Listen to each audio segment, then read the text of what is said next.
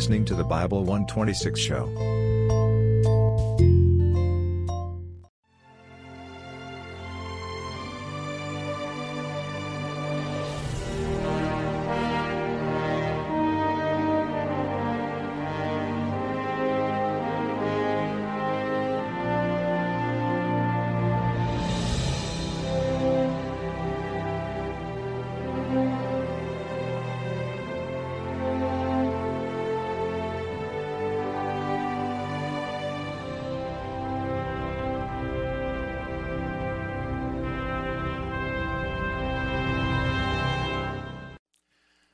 Tonight we're going to continue our study of the 70 uh, week prophecy in the book of Daniel. And we're going to focus specifically on that final week, the so called 70th week of Daniel. And we're doing this because it's just basic background. Uh, when Jesus was approached by four of his disciples for a confidential briefing on a second coming, he pointed to this passage as the key to end time prophecy. So if you're a serious student of the Bible, a serious student of prophecy, you need to really understand the 70 weeks of Daniel. And so tonight we're going to really get into very carefully, very thoroughly, hopefully, the 70th week as background for the coming sessions in the book of Revelation. So we now get into session 11, which you can look at as part two of Daniel 9 in a sense. We have two sessions on Daniel 9, the 70th week passage in the Bible. So just look at this as part two on Daniel 9. It's such an important chapter, not only for its own sake, in the sense of understanding Daniel, but it also is the keystone to unlock end time prophecy. I've collected books on prophecy for 50 years, believe it or not, more than that. Uh, and uh, I, I quickly discover some of them are a little confused and if they're, if they're confused about Daniel 9, they're confused about the rest. On the other hand, if the author has done his homework to understand the prophecies that we're looking at tonight, you'll discover that not everything, but almost everything, will fall into place in terms of apparent contradictions that other people can't resolve will become clear if you take Daniel 9 on, on part of it and also be very precise in your use of terms. And uh, so, in any case, it's a, it's a pivotal uh, underpinning, if you will, of, of uh, any serious study of Bible prophecy. So, we are now in, we've, we've talked about verse 24 was the scope of the whole thing, verse 25 was this fantastic, fulfilled part of it to the very day. Very instructive. Now we're going to encounter an interval. We'll discover that verse 27, the last verse of the chapter, deals with the 70th week the Antichrist, and all those things. But verse 26, as we examine it carefully, deals with things that occur after verse 25, but before verse 27. That sounds primitive. It sounds like I'm almost being facetious, but you need to come to terms with that yourself. Not because I told you. Study it and, and uh, understand it. Now, here's verse 26. Remember now the context. He previously said there were seven weeks and three score and two weeks we've really got three divisions 7, 62, and one left. So when, I, when it says after three score and two, that's obviously after the seven. You have seven weeks and three score and two weeks. That's what we talked about in verse uh, 25. But after the three score and two weeks, that confuses many people unless you just sketch it out. And uh, in other words, if, if I'm after the three score and two weeks means it's after both the seven and the three score and two. It's like saying after the 69 weeks, it's the same thing. After the three score and two weeks, shall the Mashiach be karat? Shall the Messiah be cut off? Now, the word karat is um, um, uh, uh, to be executed, to be killed, to be cut off. He'll be now. This now, by the way, right there, it should astonish you. Here in the Old Testament, you have a prophecy that the Messiah is destined to be killed, to be executed for a capital crime but not for himself. Who is he executed for? Us. Us. Right on. Exactly. And the people of the prince that shall come shall destroy the city and the sanctuary, and the end thereof shall be with a flood, and unto the end of the war desolations are determined. And so, the word karat, to cut off, to eliminate, to kill, to execute. We have another phrase that pops in here the prince that shall come. Many people who read this superficially jump to the conclusion that the prince that shall come is the Messiah, because indeed the Messiah shall come. In fact, uh, uh, he has in verse 25, and of course he's going to come again at the climax of all of this. But the people of the prince that shall come shall destroy the city and the sanctuary.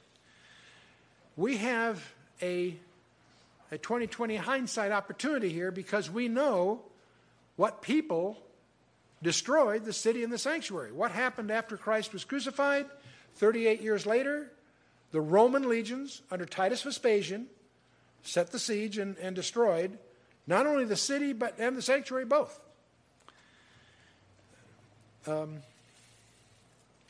so, the people of the prince that shall come are obviously the Romans. The prince that shall come is the leader. Now, it's interesting. The prince that shall come is a one of 33 titles of the final world ruler. Nimrod was the first, and this guy that's coming is the last one. And there are actually 33 titles in the Old Testament and 13 in the New. Unfortunately, we seem to have chosen one of those to be sort of the catch all. We call him the Antichrist. And he is Antichrist, so that's it's okay, except it's a little misleading. He is against Christ, but the word antichristo in the Greek really means instead of Christ. But there are many other labels that are actually more descriptive. But anyway, one of the, one of the labels is the prince that shall come. This is a ruler that shall come. And we're going to see that he's going to be a major player in verse 27. The people of the prince that shall come are the Romans. So, and that's, this is one of several verses that causes us to understand that the prince that shall come, or the Antichrist, or call him what you will, is from the Roman Empire. Because of that, many of us, me included, in my earlier materials, was myopic enough to conclude that if he's out of the Roman Empire, he must be out of Western Europe. There are many very competent Bible scholars that to this day still believe that. But I have to tell you candidly, I think that's vict- we're victims of myopia. When you and I think of the Roman Empire, we tend to think of Western Europe. That's because we ignore the eastern leg of that empire. It's so different, we give it a different name. We call it the Byzantine Empire meaning, you know, we use that term to refer to the, the eastern leg because the eastern leg of the Roman Empire outlived the western leg by a thousand years. Diocletian divided it into two parts. It got to, by the, the, the, the, the empire, empire became so big, it became so big that he had dual rulers. When Constantine finally takes over, he is so fed up with the politics in Rome, he moves the capital of the Roman Empire, the capital of the world, to Byzantium. Renames it Constantinople, the new Rome. And uh, so uh, we don't, we have a tendency in cultural terms to think of the Roman Empire and its Western Europe heritage. We tend to regard the eastern leg of the Roman Empire differently, but that's our labeling. And uh, we know from Isaiah 10 and Micah 5 and several other passages that one of the key titles of the Antichrist is the Assyrian. The Assyrian. And uh, we have materials on that you can explore to get at that more in more depth. But in any case, that's who we're talking about here. The people of the prince that shall come shall destroy the city and the sanctuary, and the end thereof shall be with a flood, or maybe even a diaspora if you want. And under the end of the war, desolations are determined. Here's a little diagram that's important. It is not to scale, by the way, but we have verse 25, 26, and 27. Verse 24 was the scope of the whole thing. Verse 25 we took last time. The 69 weeks consisted of 7 plus 62, remember? That's why when I say after 62, I'm really saying after the 69. Do you follow me? That's not a contrivance. You just see it or you don't. Okay. The 70th week is yet, that's going to be dealt with in verse 27. So we're in verse 26, which deals with an interval between these two, during which the Messiah is cut karat, executed. That's not the triumphal entry, that was four, four days earlier. That was on the 10th of Nisan. When the, in, the, in the temple they were examining the lambs for the Passover four days in advance, the Lamb of God was presenting himself for examination, riding that donkey in. Four days later, the crucifixion takes place. Also, the city and the sanctuary are destroyed by the people of the prince that shall come. Now, we know that that happened in 70 AD. So we know this interval from the text alone has to include at least 38 years. But it's been, since we know that verse 27 hasn't started yet, I'm going to argue that this has lasted for uh, uh, over 1970 years, this interval. And uh, it, is, it may be coming to a conclusion within three decades for a number of reasons. So um, let's talk a little bit about this. It's, it's might, might fascinate you to understand from rabbinical literature that verse 26 was recognized by the rabbis that it was messianic and it was prior to the temple being destroyed. The Messiah had to be executed before the temple was destroyed. If you're looking for a candidate for the Messiah of Israel, it should be somebody who was executed before the fall of Jerusalem 70 AD. And we've got a great candidate to suggest to put forth here. But that's in, a, in, a, in, a, in, in the rabbinical writings, in Yalkut, Volume 2, and so forth. Also, in Midrash Bereshit, the Messiah was to, to exit prior to 33 AD, and that was in the Warsaw edition. Again, drawing that same inference from the fall of Jerusalem, etc. So, indeed he did, by the way. I'm indebted to Yaakov Prasch for these insights. So now let's talk about the debt. There's another thing you need to understand. We try to emphasize it up front. These four verses are aimed at Israel. Let's talk about Israel. It's the missing key of systematic theology. You know, if you go to any pastor's library or study, you'll find a set of uh, uh, books on theology. And there's usually a set called systematic theology or something equivalent. And all of them have pretty much the same table of contents. They may have different views about some things, but they all have the same. There's a thing called bibliology, that's a study of the Bible, theology proper, the attributes of God, Christology, the Lord Jesus Christ Himself, pneumatology, which is the study of the Holy Spirit, angelology, that's angels, both fallen and unfallen, anthropology, study of man, soteriology, salvation, ecclesiology, the church, and eschatology, which is a fancy word for study of last things or end time things.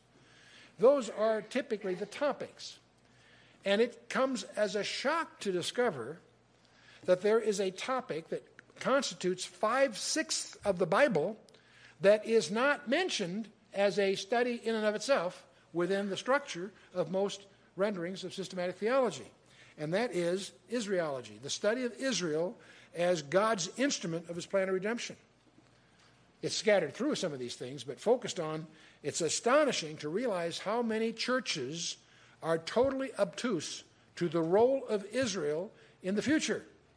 In fact, they embrace a concept that's called replacement theology. What that labels is the idea that because Israel rejected her Messiah, the promises that were uh, on Israel fall upon the church and that's with churches replaced Israel is the concept. That happens to be an unfortunate heresy for several reasons. It causes a lot of confusion, but more than that, it tends to make God a liar. Because there are verse after verse after verse after verse throughout the Old and New Testament where God reaffirms his commitments to Israel, the nation Israel. And not the least of which is Gabriel's uh, uh, uh, commitment to Mary, that her child would sit on David's throne. David's throne didn't exist back in those days. And uh, he has yet to do that. So, Israel and the church, you want in your own study, not because I'm telling you this, I want you in your own study to come to your own conclusions and explore the possibility of distinctions between Israel and the church. They're different, they have different origins, they have different missions, actually, and certainly very different destinies. The replacement views that you sometimes hear in many, from many pulpits deny Israel's place in God's program. And one of the great tragedies in our own foreign policy is that our leadership, which on the one hand is God fearing and, and, and professes Christ, has not exhibited, at least to my sensitivities, uh, a, an awareness of Israel's destiny in God's program. It, it, creates some interesting issues. But one of the reasons this is such a sensitive topic is that te- you're embracing this tends, they unknowingly, and unfortunately, make God a liar. It also lays the basis for anti Semitism. It was these views that led to the Holocaust in Europe. It wasn't just the Nazis, it was the silent pulpits that were anti Semitic in, in, their nature. And one of the rebuttals to this is Paul, in his definitive statement of Christian doctrine, we call the book of Romans, hammers away for three chapters 9, 10, and 11 that God is not finished with Israel, they have a destiny. We need to understand what it is if we're going to make any sense out of God's plan of redemption. The 70 week prophecy specifically deals with Israel, not the church. Gabriel made that very clear right up front. And you notice in the New Testament period, the church period, Paul deals with three categories Jews, Gentiles, and the church. 1 Corinthians 10, verse 32 is an example of that. While the church, between Acts chapter 2, its birth, and the rapture, its regathering, during this period of time, the focus of God's program is on the church, which is neither Jew nor Gentile. Once the church is out of here, God is once again going to deal with the planet Earth, Jew and Gentile, through Israel, the way he used to. And uh, that's what's so interesting about the book of Revelation, because from chapter 4, verse 1 on, you'll notice it's Jewishness. There are 12 tribes and sealing of 12 tribes and so, on, so forth and so on. You, you'll, you won't be able to make sense of uh, the book of Revelation unless you know two things. One is its Jewishness from verse 4, chapter 4 on, and also realize those 404 verses contain over 800 allusions from the Old Testament. It sounds foreign to our ears because we haven't done our Old Testament homework. So the distinctives between Jews and the Gentiles reappear after Revelation chapter 4, and the church is in, church is in heaven. We'll talk about that in a little bit. Now, this interval that we talk about in verse 26 is also implied in other scriptures. Perhaps the most dramatic is when Jesus in Luke 4 reads in the synagogue at Nazareth from Isaiah 61, verse 1 and 2. He opens that portion, he reads that portion, he stops at a comma, closes the book, and declares this as his mandate that these things are fulfilled in your ears. I was going to preach the gospel to the poor, et cetera, et cetera, et cetera. When you read Isaiah 61, verse 1 and 2, and you read the rendering of it in Luke chapter 4, you'll see it's pretty much the same, except Jesus does a very strange thing. He stops at a comma, closes the book, and says, This day is this fulfilled in your ears. What, was, what did he leave out? After the comma came the words, and the day of vengeance of our God. Is that going to be fulfilled? Absolutely. Has it been fulfilled yet? No. That comma has lasted 2,000 years. And so we need to understand this interval is implied there, same interval. And Revelation 12. In fact, I've given you a partial list in your notes. I can tell you frankly, you can find 24 in the Word of God intervals this interval of the church implied. Now, it's hidden in the Old Testament, but it's hinted at by the, the, uh, what's omitted in these intervals. And that leads, that links, of course, to the 24 elders and all that. But the interval is defined in Luke 19:42. These things are hid from thine eyes until the fullness of the Gentiles be come in. That's when you compare Luke 19:42 with Romans 11:25. And uh, the interval that we're talking about is the church. And that's an era that was kept secret in the Old Testament. In Matthew 13, Jesus says so in verses 33, 34, and 35. As he talks about the seven kingdom parables, he says, These things, I'm going to show you things that are hidden since the foundation of the world. That means the things he's expressing in Matthew 13 are not in the Old Testament. What are they? It turns out to be the church. Paul in Ephesians 3 reveals his greatest honor that it was his privilege to reveal this that was hidden from the Old Testament. And it's not the fact that Gentiles can be saved, they were saved before John the Baptist. No, what he's talking about here is this strange mystery that we call the church. It was hidden in the Old Testament, it's hinted at in places, but it was Paul's privilege to reveal that in Ephesians 3, verses 5, 9, and so forth. The church was born at Pentecost, and of course will be, uh, and and the church also had some prerequisites. The atonement had to come first from Matthew 16. The resurrection had to occur first, that's in Ephesians 1, and the ascension had to take place as Ephesians 4, verses 7 through. Ephesians is your primary epistle on this whole background. The spiritual gifts occurred only after the ascension, and of course, the giving of the Holy Spirit in Acts 2. What we're talking about here is ecclesiology. You know, people, all kinds of people get all concerned does the church go through the tribulation? There's a big debate among scholars. That's not a problem of eschatology, it's a problem of ecclesiology. Anyone that thinks the church goes through the tribulation has two pieces of homework to do. He's got to, they got to find out what is the tribulation, what's it for, what's its purpose, what's all, that all about. They also need to find out what is the church. We're not talking about buildings like we use the term church. We're talking about the mystery church, the body of Christ. Its mystery character. It's a body concept from Ephesians 3. The church is indwelling every believer. That blew Paul's mind. He knew what the Holy Spirit was. He knew his Old Testament under Gamaliel and all the rest. What he couldn't grasp, I mean, it blew his mind, that the Holy Spirit to the church is given as an indwelling commitment. That's, that's unique to the church. That wasn't true before the church, it won't be true after the church. It's a special gift of the church. The bride of Christ, Ephesians 5. And of course, the harpazo, the rapture, 1 Corinthians 15, and so on. The fact that it's one new man, Ephesians 2.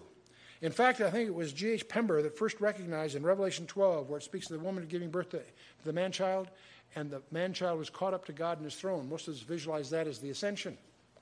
And G.H. Pember said it could be, but it might also include in that concept maybe the rapture, because the next thing is the tribulation goes on. Very interesting. The other thing, the church is distinguished from both the Jews and the Gentiles, 1 Corinthians 10.32 being an example of that. And that distinction evaporates in Ephesians in uh, Revelation 4 and following. So, by the way, if we look at the uh, the uh, timeline that we use and learn the Bible in 24 hours, from the creation to Christ and so forth, the, the nation of Israel, of course, goes in the diaspora, the period we're in, and uh, uh, then uh, the church is a, a is this interval that we're talking about was hidden from the Old Testament, and then as Israel is restored, we're getting ready now for the big climax, the big finish. Now, remember in Luke 19:42, Jesus said, saying, If thou hadst known, even thou at least in this thy day, the things which belong to thy peace, but now they are hid from thy eyes. I pointed that out to you back there. Now they are hid from their eyes. This, he, Jesus is declaring corporate blindness on the part of Israel. And how are, forever? No. Paul tells us in Romans 11:25. He says, "For I would not, brethren, that ye should be ignorant of this mystery, lest ye should be wise in your own conceits, that blindness in part is happened to Israel until the fullness of the Gentiles be come in. And the word until, you know, there are three major untils that stand in the way of the restoration of Israel, and this is one of them. Until the fullness of the Gentiles. Don't confuse the fullness of the Gentiles with the times of the Gentiles. Luke 21 uses the term times of the Gentiles to portray that period from Nebuchadnezzar to the Antichrist, that era of Gentile dominion on the planet Earth. It had a beginning, it'll have an end. No, the fullness of the Gentiles is something else. It, it's, it's, a church phrase. There is a number when it's complete that God will say to the, uh, the Father will say to the Son, "Go get them." And when they come in, that starts the the that's the end of the interval, and God will once again continue His program for Israel. And so we have, of course, the fullness of the Gentiles being synonymous, if you will, with the church. Period. And uh, and it follows, of course, the tribulation follows that. The times of the Gentiles is from the Babylon, Babylon to the Antichrist. It's a different period altogether. And of course, the kingdom, at the end of the tribulation, the kingdom is set up and so forth. Now, this period, but right at the end there, the 70th week consists of two halves. Three and a half years in the two, each, half, each half. Let's take a look now at the climactic verse of the 70 week prophecy. And he shall enforce the covenant. And the he is a pronoun. Who is the identity of he? Very simple grammar. What's the antecedent? The previous he was the prince that shall come.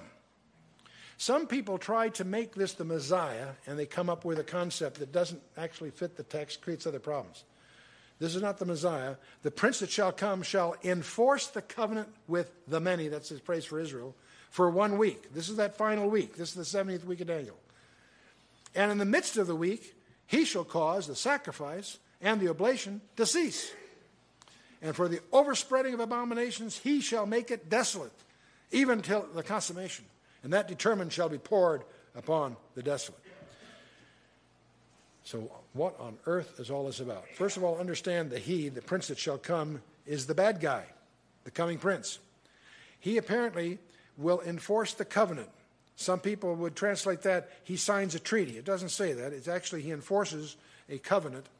So it might be he might make a treaty, or he may simply be enforcing the Palestinian covenant, that is, giving Israel the right to the land. It could be that simple.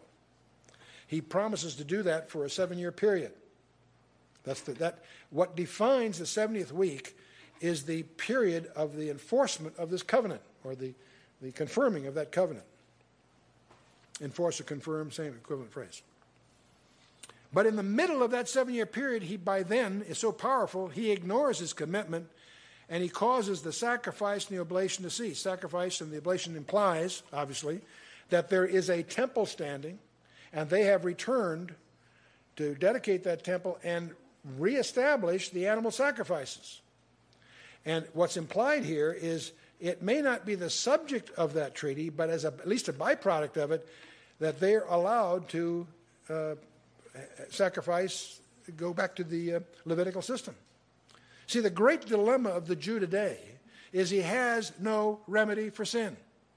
Leviticus says, the, without the shedding of blood, there's no remission of sins. Where can they shed blood? They do not have a temple. They do, they don't have, they do not have the opportunity to, to remedy their sin. And yet they have a tremendous consciousness of sin. So they're in a real dilemma. That's what caused at the Council of Yamnia to this whole Judaism got, in a sense, redefined to what we would call Talmudic Judaism, which is a far cry from Mosaic Judaism. And they, the dilemma they face is they have no temple. How can they, how can they practice the, the, the, the, the, law in, the true, in, its, in its real sense? One of the dreams is to get the temple back and to reestablish this, and apparently they are able to do this, uh, maybe in part because of this covenant. But in any case, by the middle of this covenant, this guy, this leader, uh, causes the sacrifice and the oblation to cease. So it's a repeat, if you will, of the circumstance of Antiochus Epiphanes of 167 BC, where he not only destroyed all the Torah, he put he, allowed, he, he, he slaughtered pigs on the, on the holy altar, but he also erected an idol in the Holy of Holies and that was called the abomination of desolation. And that's what triggered the Maccabean revolt, which led to the Hasmoneans and all that. It took them three years and so forth. Well, what's interesting here, Jesus, to his disciples in that, in that original briefing, makes reference to the abomination of desolation. But that's a historical thing that happened three, uh, two centuries earlier. But he's speaking of it prophetically. What is he talking about? A repeat of that kind of an event. It's never happened. It's interesting when you study this, under Emperor Caligula, he ordered from Rome that his image be established in the Holy of Holies. This is about 140 something uh, uh, AD. Petronius, the general in charge in those days, this is after Pilate and all this, this is later, obviously, century after the crucifixion, um, knew that if he tried to do that, there would be a, another repeat, there'd be an uprising. So he refused to follow his orders. When Caligula finds out that he didn't do it, he sends an order for Petronius to be killed. But, by, but, but then Caligula dies within two weeks, and by a mix up of messages at sea, the message of Caligula's death arrives in Judea before the order to have Petronius killed, so he gets off the hook. And, uh, but what's interesting here is to see God intervene, because then shortly thereafter the temple is destroyed, and the, the, the, the, temple was destroyed under warfare conditions. They didn't erect any altars and worship them. They were fighting for their lives, both sides. And so the temple is destroyed. Now there can't be that. in order to have an abomination of desolation, you've got to have the temple standing. That, we know the temple will be rebuilt because Paul, John, and Jesus all make reference to it standing at the end times. Anyway, and Daniel does too, I guess. I should say four. Okay, um, let's keep going here. Which prince? The antecedent, the princes shall come, is required by grammar. You also, something else that's kind of interesting, if you study the imperial succession after Nero, General Galba uh, uh, accedes to the throne, but he's assassinated. Otho is unfit and he committed suicide. General Vespasian, the father of Titus Vespasian, Titus Vespasian was the captain in charge of the siege in 70 AD, but his father is called to uh, fit the, to, to uh, uh, fulfill the vacancy. So Titus himself, even though he's the commander of the uh, Roman legions under the fall of Jerusalem, he is a prince. He is the heir to his father, is sitting on the, on the uh, emperor Vespasian. You follow me? And by the way, another small point there are some authorities that believe that Titus could have been a descendant of Antiochus Epiphanes. Antiochus Epiphanes was, of course, a Syrian Greek. But when, when as, as the Roman Empire starts to take succession over the Greeks, many of the royal families intermarried. And there are some that speculate that Titus may have been a descendant. He, he could claim descendancy from Antiochus Epiphanes. Uh, don't know if that's true. Wouldn't surprise me, though, if the Antichrist, when he does show up, will have some surprising credentials because he's going to pass himself off in pretty sterling terms to the whole world. We also incur this time, times, and the dividing of time. Times, remember, we talked about that's a dual. Uh, not a, so time is singular, times is a dual, and half a time. It's a way of saying three and a half. And uh, that will occur in, uh, in Daniel 12. It occurred in Daniel 7, it'll occur in Daniel 12 again. But here in Daniel 27, we have the midst of the week, the three and a half years.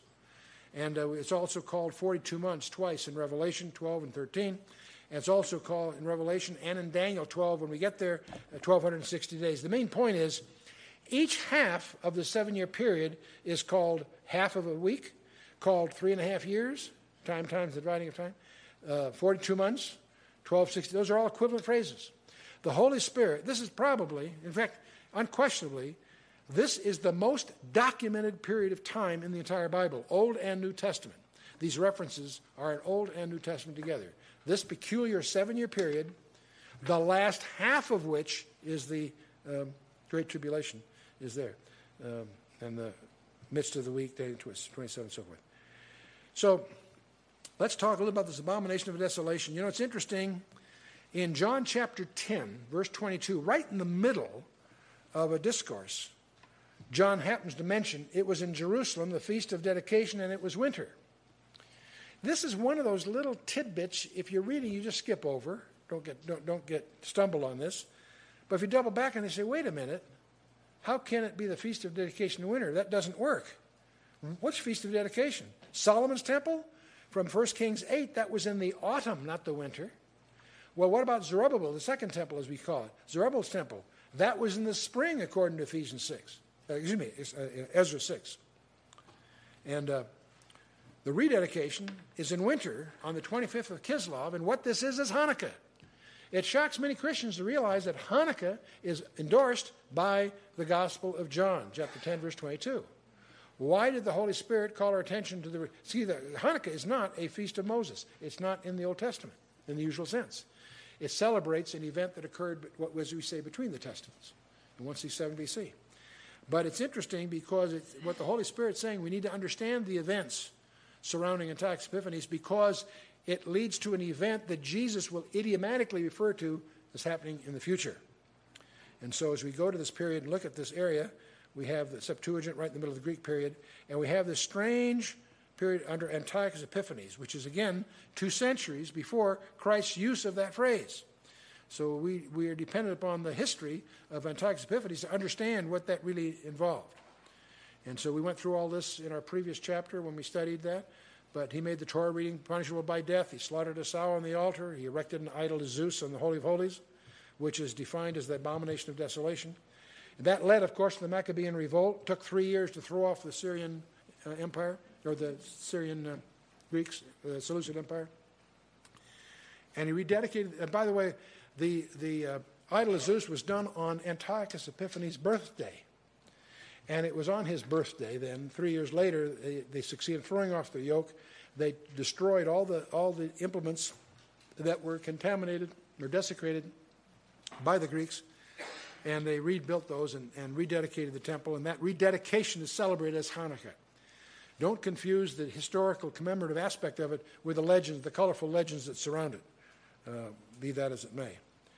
But now we have, now let, me count this because there's a lot of confusion here. The 70th week is defined by a covenant being enforced by this world leader. In the middle of that week, in the middle of that seven year period, we, he erects this uh, uh, image uh, to be worshiped in the Holy of Holies. That's, that's when that occurs, that's when Jesus says, When you see the abomination of desolation, stand in the holy place, then let them which be in Judea flee unto the mountains. And, uh, and he, for then will be the great tribulation. That great, that phrase, notice the great tribulation is not seven years, it's the last half of that seven year period, last three and a half years. How do I know? Jesus said so. He labels it that, and he's quoting from Daniel chapter 12. The two halves of that week are called three and a half years, 42 months, 1260. Every Holy Spirit did everything but put it in nanoseconds for you. So, and uh, for then shall be great tribulation, such as not since the beginning of the world to this time, nor ever shall be, and except those days should be shortened, there should no flesh be saved. But for the elect's sake, those days shall be shortened, by way of remembrance here. He is, Jesus is quoting, in effect, from Daniel chapter 12. Because it speaks of a time, at that time shall Michael stand up, the great prince which standeth for the children of thy people, and there shall be a time of trouble such as never was since there was a nation, even to that same time.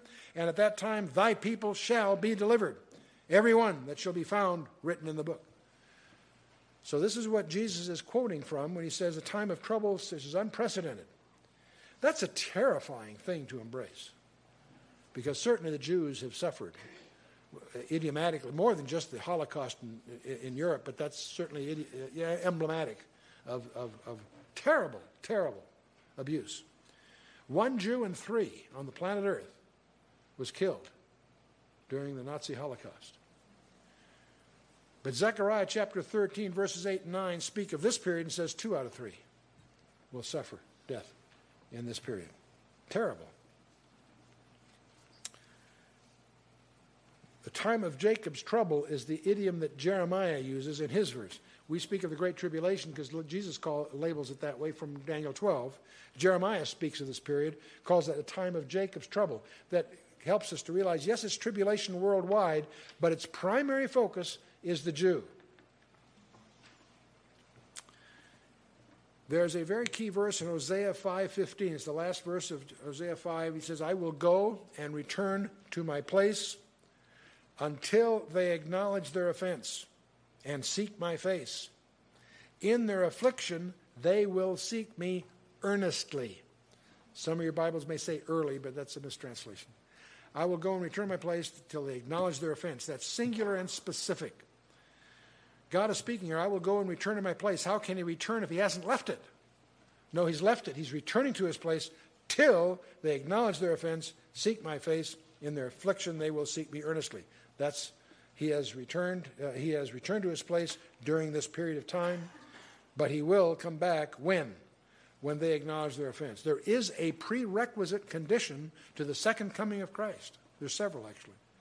One of which is for Israel to petition him to come back, to acknowledge him, and and in a, in a corporate sense, and uh, he will then return.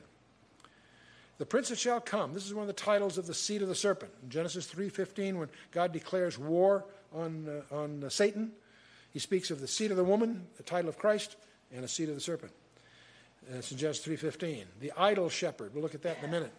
Zechariah 11, 16, and 17. The little horn of Daniel 7, the little horn of Daniel 8. These are all allusions in various ways.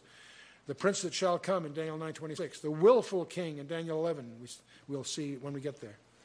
The New Testament, I'm just, those are selections from 33 titles in the Old Testament. Here's a selection from 13 of the New. He's called the beast in Revelation 11 and 13, the false prophet in Revelation 13, the Antichrist or pseudo Christ in 1 John 2.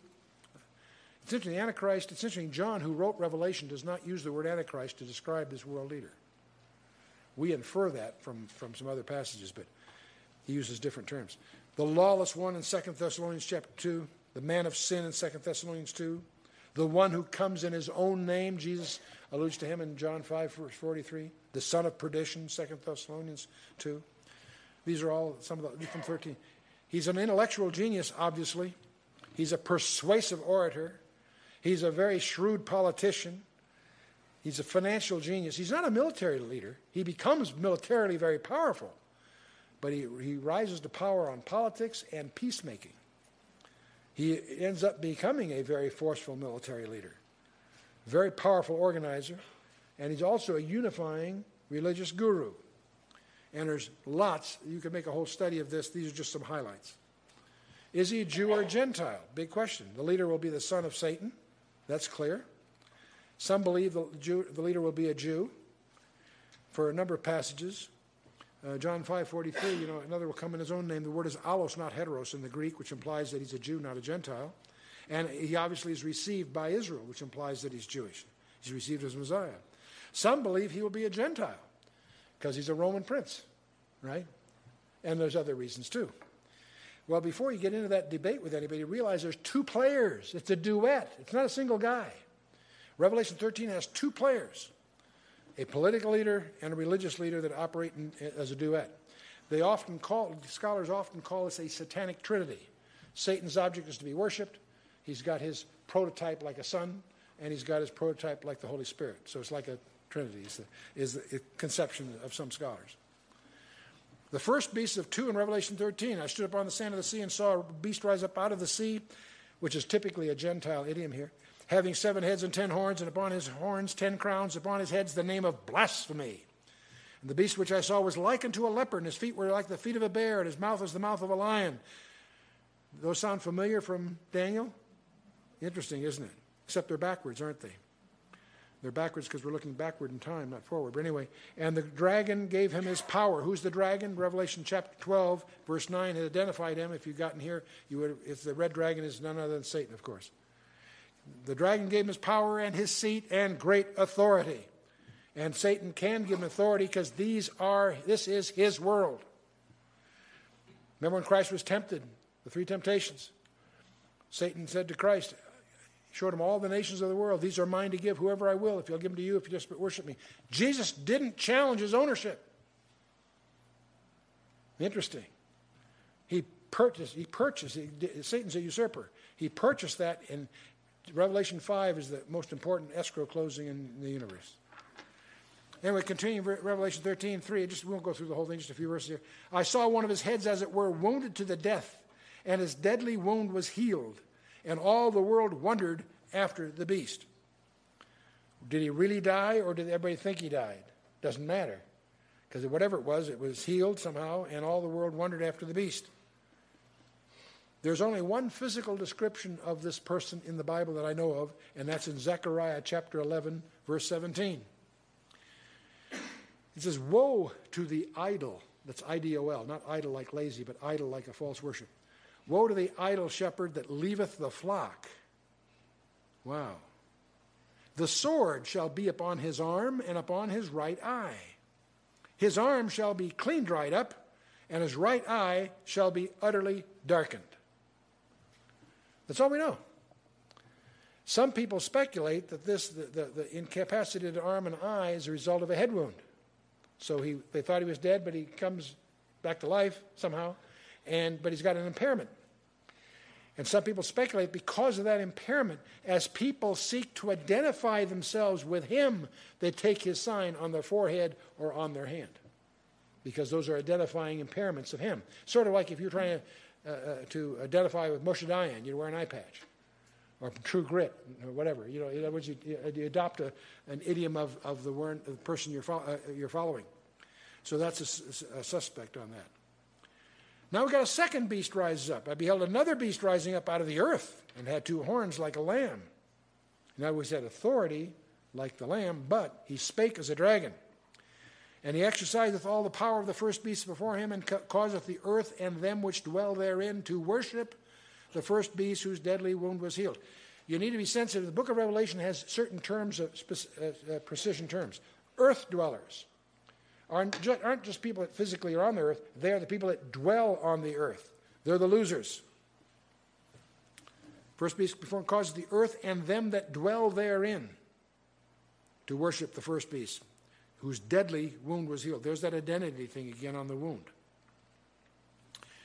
And deceiveth all them that dwell on the earth by the means of those miracles which he had the power to do in the sight of the first beast, saying to them that dwell on the earth that they should make an image to the beast which had the wound by a sword and did live. Notice how many times this head wound is alluded to, three times here in the passage so far, as an identity thing with him somehow. Had the had wound by the sword and did live. And he had the power to give life unto the image of the beast, that the image of the beast should both speak and cause that as many as would not worship the image of the beast should be killed. And he causes all, both small and great, rich and poor, free and bond, to receive a mark in their right hand or in their foreheads, that no man might buy or sell save he that had a mark or the name of the beast or the number of his name. And here is wisdom. Let him that hath understanding count the number of the beast, for it is the number of a man. His number is six hundred threescore and six. People who know nothing else about the Bible all know about the 666. This is where it comes from, verse 18 of chapter 13.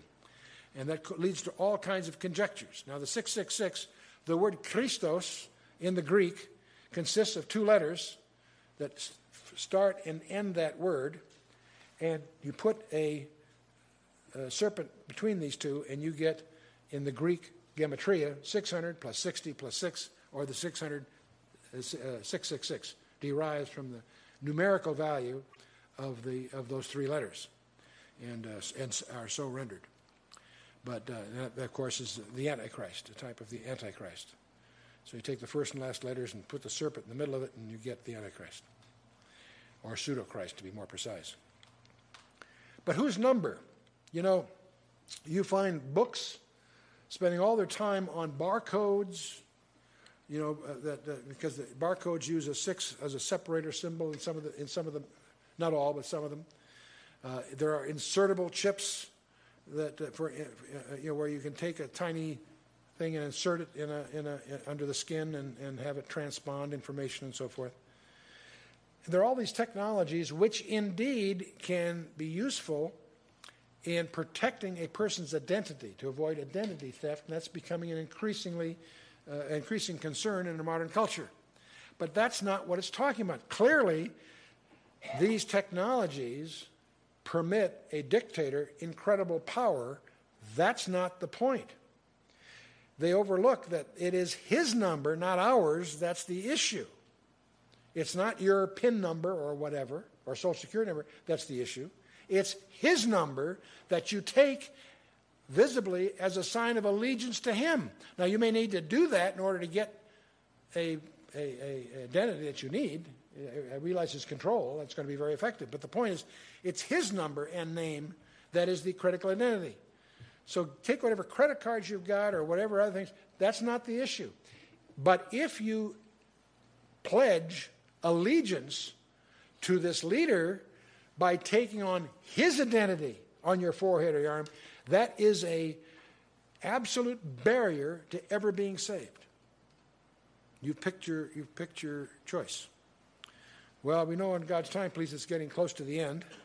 I thought I would show you something kind of interesting. I think I'm indebted to uh, Clarence Larkin for first observing this. It's interesting that if you take the segments of Israel's uh, um, history, that if you take the literal period on the calendar, say from the promise to Abraham to the Exodus, it turns out to be 75, so 430 years, that's 505, 505 years. But during that 505, if you subtract the, the, the, years that don't count, namely the ones in which Ishmael had suzerainty, which was 15, you get 490 years. You say, well, okay, what, what's that got to do with anything? Well, if you go from the Exodus to the temple, it, it, it was begun in 1 Kings 6, uh, verse 8, and it's completed in uh, uh, uh, anyway, uh, so you got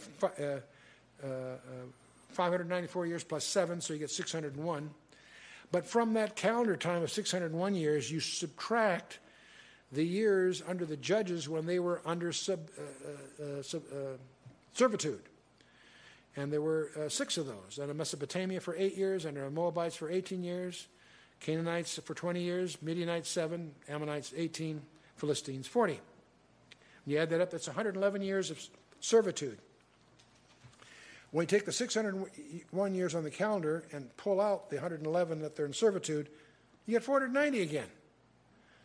You always take the calendar, take what when Israel's out of favor, and what you got left is 490 years. From the temple to the edict of Artaxerxes, temple was 1005 BC. Nehemiah 2:1 was 445 BC, as we noted earlier. That's 560 years. But you subtract that out of that 560, the 70 years of Babylonian captivity, you again get 490 years. Now, when you see all this, you see, you remember in the New Testament when they asked Jesus, How many times do I have to forgive my brother? Seven times? What did he say? 70 times 7. You and I assume that's a figure of speech, and indeed, indeed it is. But it's also the period of time that God forgave Israel. The 490 years, then you owe me 70, remember? From Artaxerxes to the first advent, that was the 69 weeks of Daniel's prophecy, call it 483 years. Then we have a church interval that we don't know how long it is. But whatever it is, the 69 weeks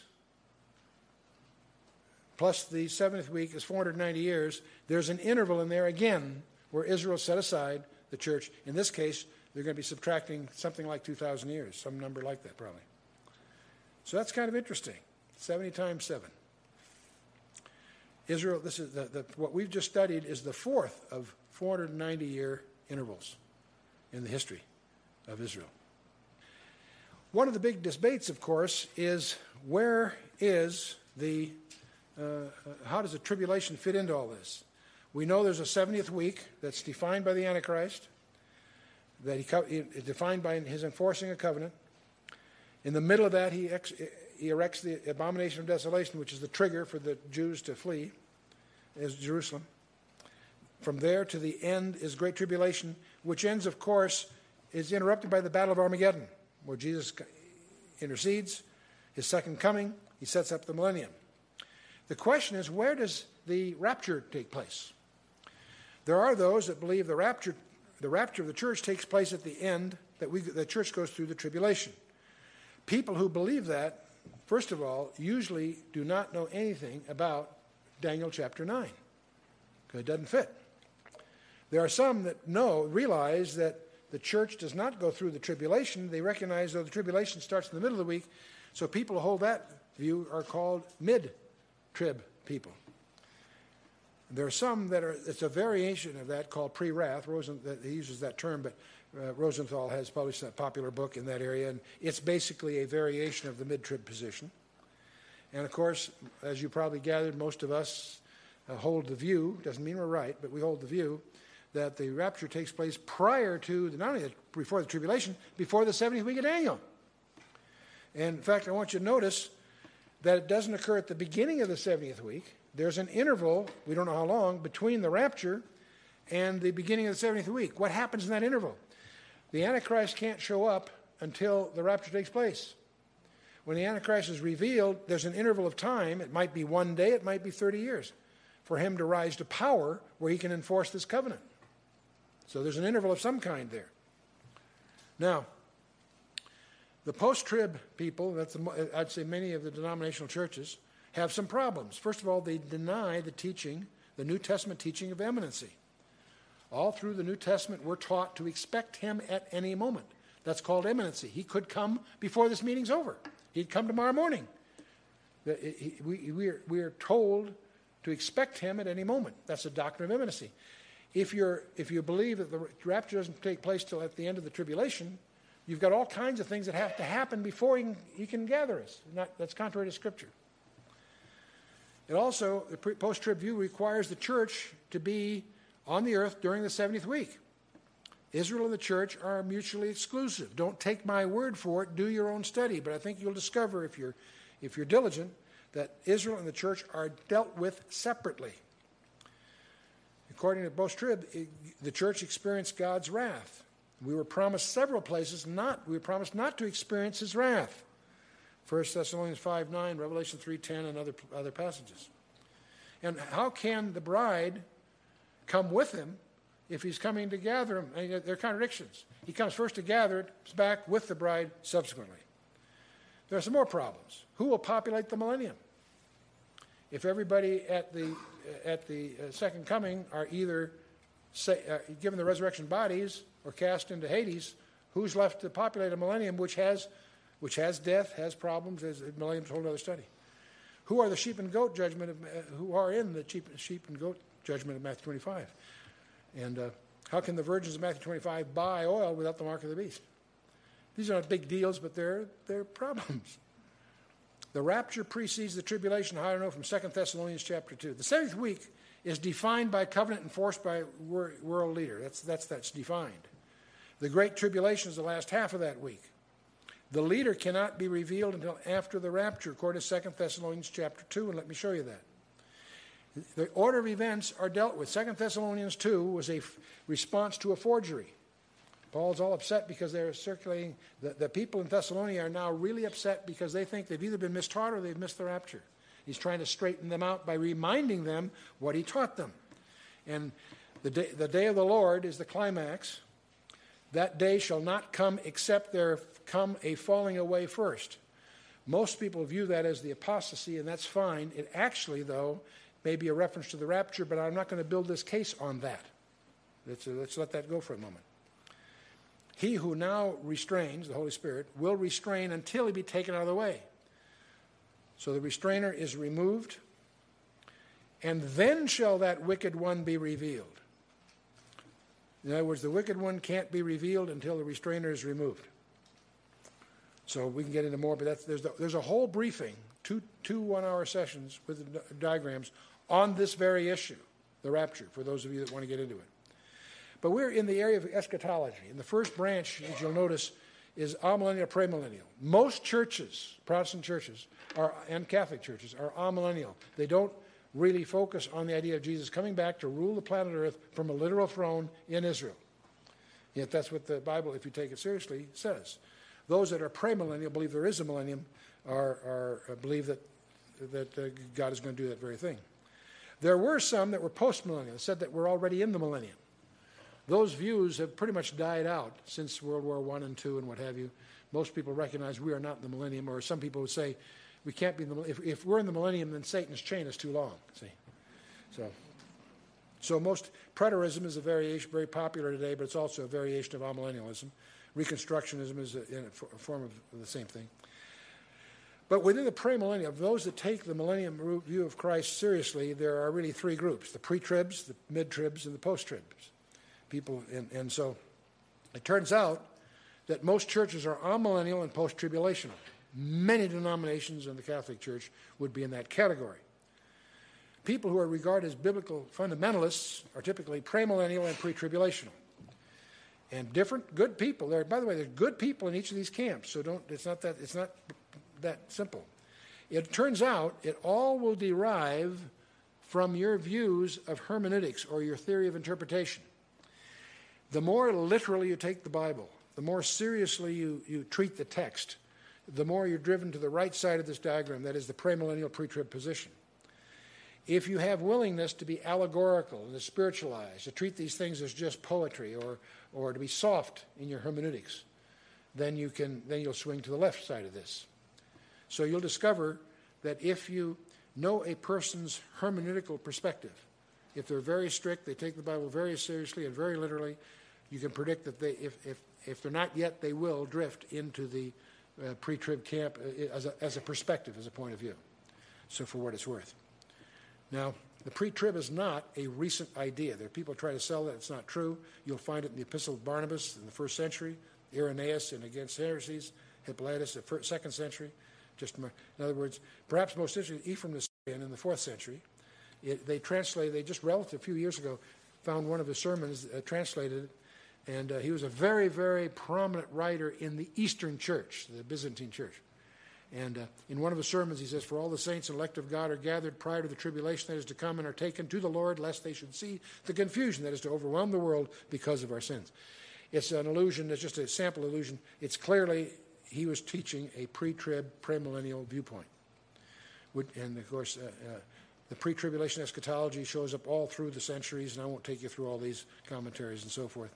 It was popularized by Lacunza, Edward Irving, and John Darby, and Margaret MacDonald in the early 1800s.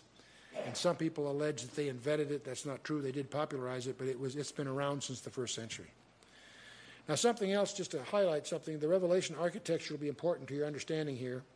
In Revelation, we have the lampstands that are identified in chapter 1 as the church, and they show up in chapter 2 and 3. In chapter 4, they are in heaven when John arrives. Chapter 4. So the church is in heaven in chapter 4.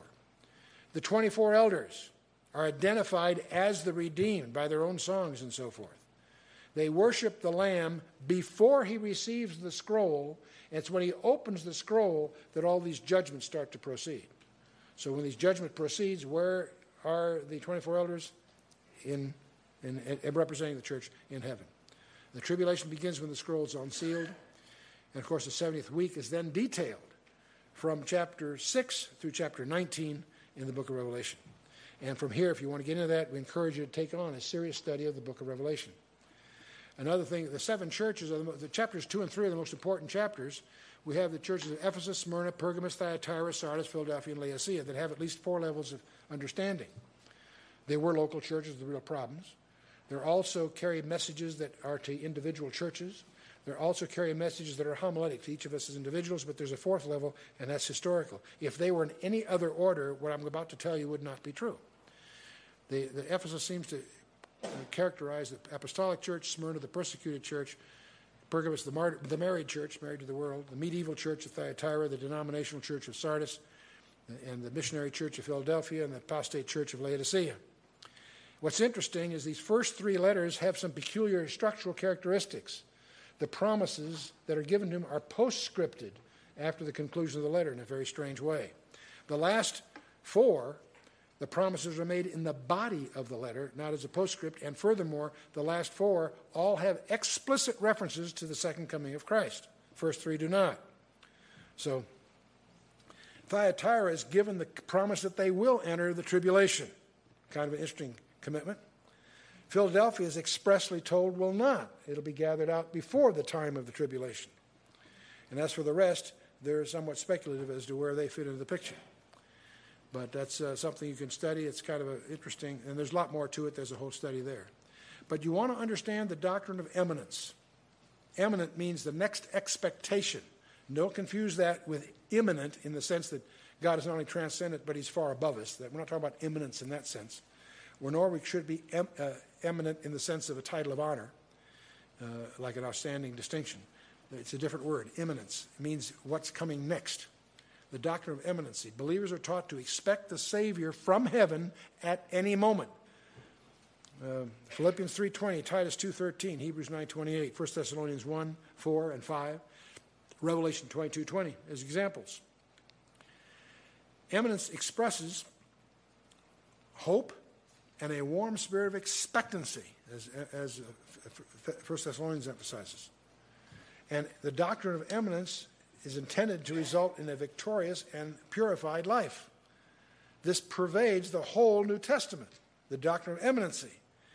If you are mid trib, or pre wrath, or post trib, you have to deny the doctrine of imminency because there's intervening events.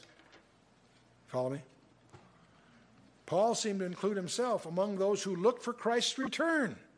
1 Thessalonians 4 and uh, uh, 2 Thessalonians uh, 2 and so forth. Timothy was admonished to keep his commandment without spot, unrebukable, until the appearing of our Lord Jesus Christ. And so that was all, uh, that was what he taught. Jewish converts were reminded that yet a little while he shall come that will come and not tarry in Hebrews 10 and so forth. Occupy till I come, Jesus says. The expectation of some were so strong, they stopped work and had to be exhorted to return to their jobs in 2 Thessalonians 3 and to have patience in James 5 8. They were that expectant. In other words, they overdid it in a sense, right? So there's two extremes in our horizon. One is what I call rapturitis. These are people that are so sure the rapture is a week from Tuesday, they don't send their kids to college. They don't plan for the future. They don't provide for their family. You know, that's they're so. You know, some people say they're so heavenly minded, there's no earthly good. Well, that's it's more than that. They, they're they're so preoccupied with the rapture, they're guilty of what some of the post-trib types accuses of, that we don't participate in elections, we don't get behind issues before our community, because we're we're going to get raptured out of here next year. Why do we bother? You know, wrong attitude. Occupy till I come, Jesus says. And that goes to the other extreme, then the rapture mania. These are the date setters. These are the date setters. And uh, every, I, I, I, hardly a week goes by that I don't get a paper from some guy who's got some new calculation with the signs and the stars and the most popular shirt sizes or whatever. Uh, uh.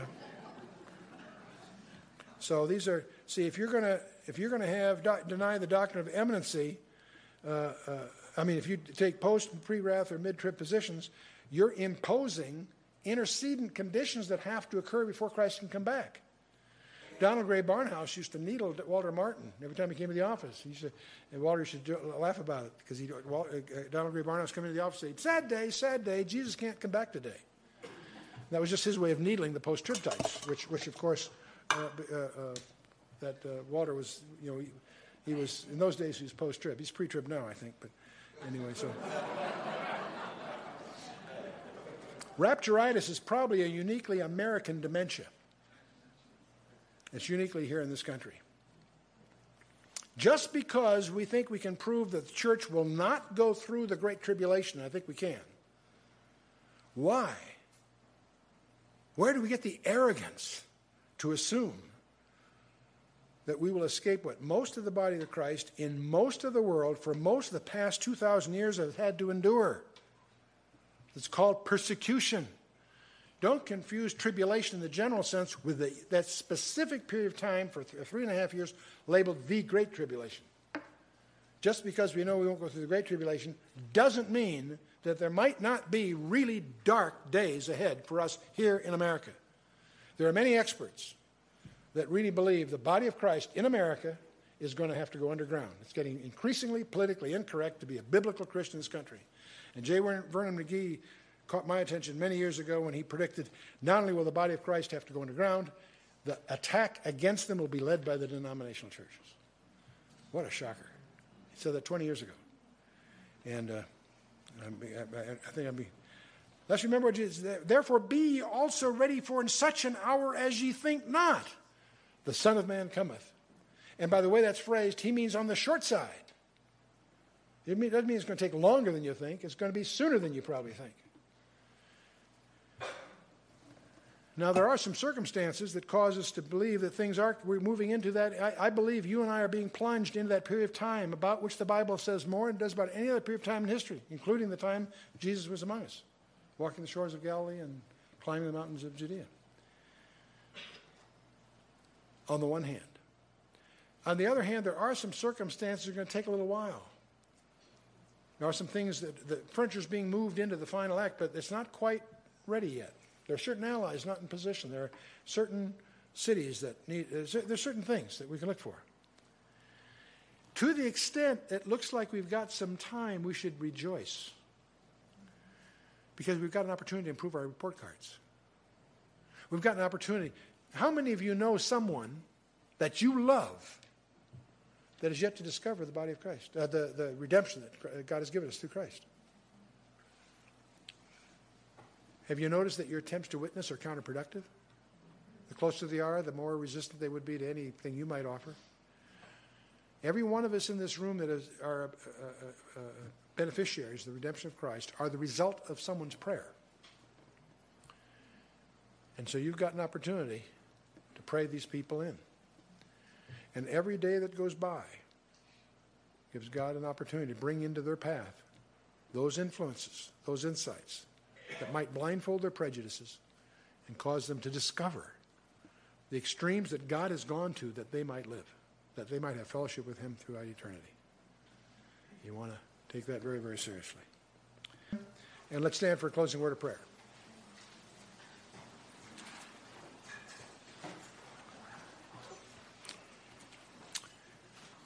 And let's bow our hearts. Father, we praise you that you've gone to such extremes on our, to, our benefit. We thank you for these precious passages in Daniel. We do ask, Father, through your Holy Spirit you would guide us, keep us from error, and keep us focused on what you would have us focus on. But, Father, we do thank you that you've seen fit to lay out before the foundation of the world a program of redemption, not only for Israel, but ourselves personally. We thank you that you love us so much as to provide an eternal fellowship that's available to us for the asking. Oh, Father, we do ask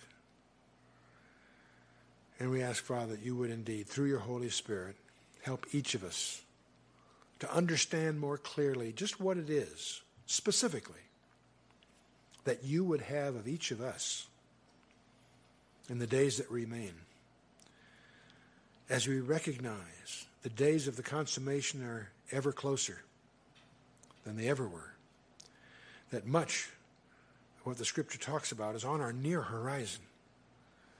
Help us, Father, to be more effective stewards of the opportunities that are in front of us. We ask that, Father, that we might be more fruitful stewards and that we might be more pleasing in thy sight. As we, this night, without any reservation, commit ourselves into your hands in the name of Yeshua, our Mashiach Nagid, our Redeemer and Lord and King, in whose name we do pray. Amen.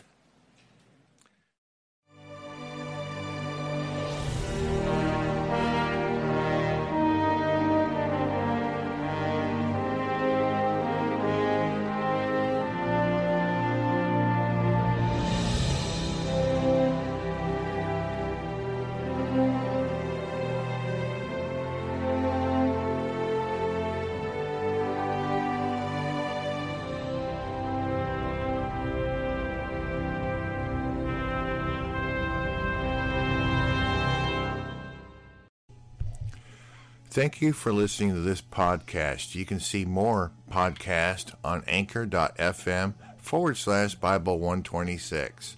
Also, there is a feature there where you can sponsor or make a donation to this page. Thank you and stay tuned for more episodes.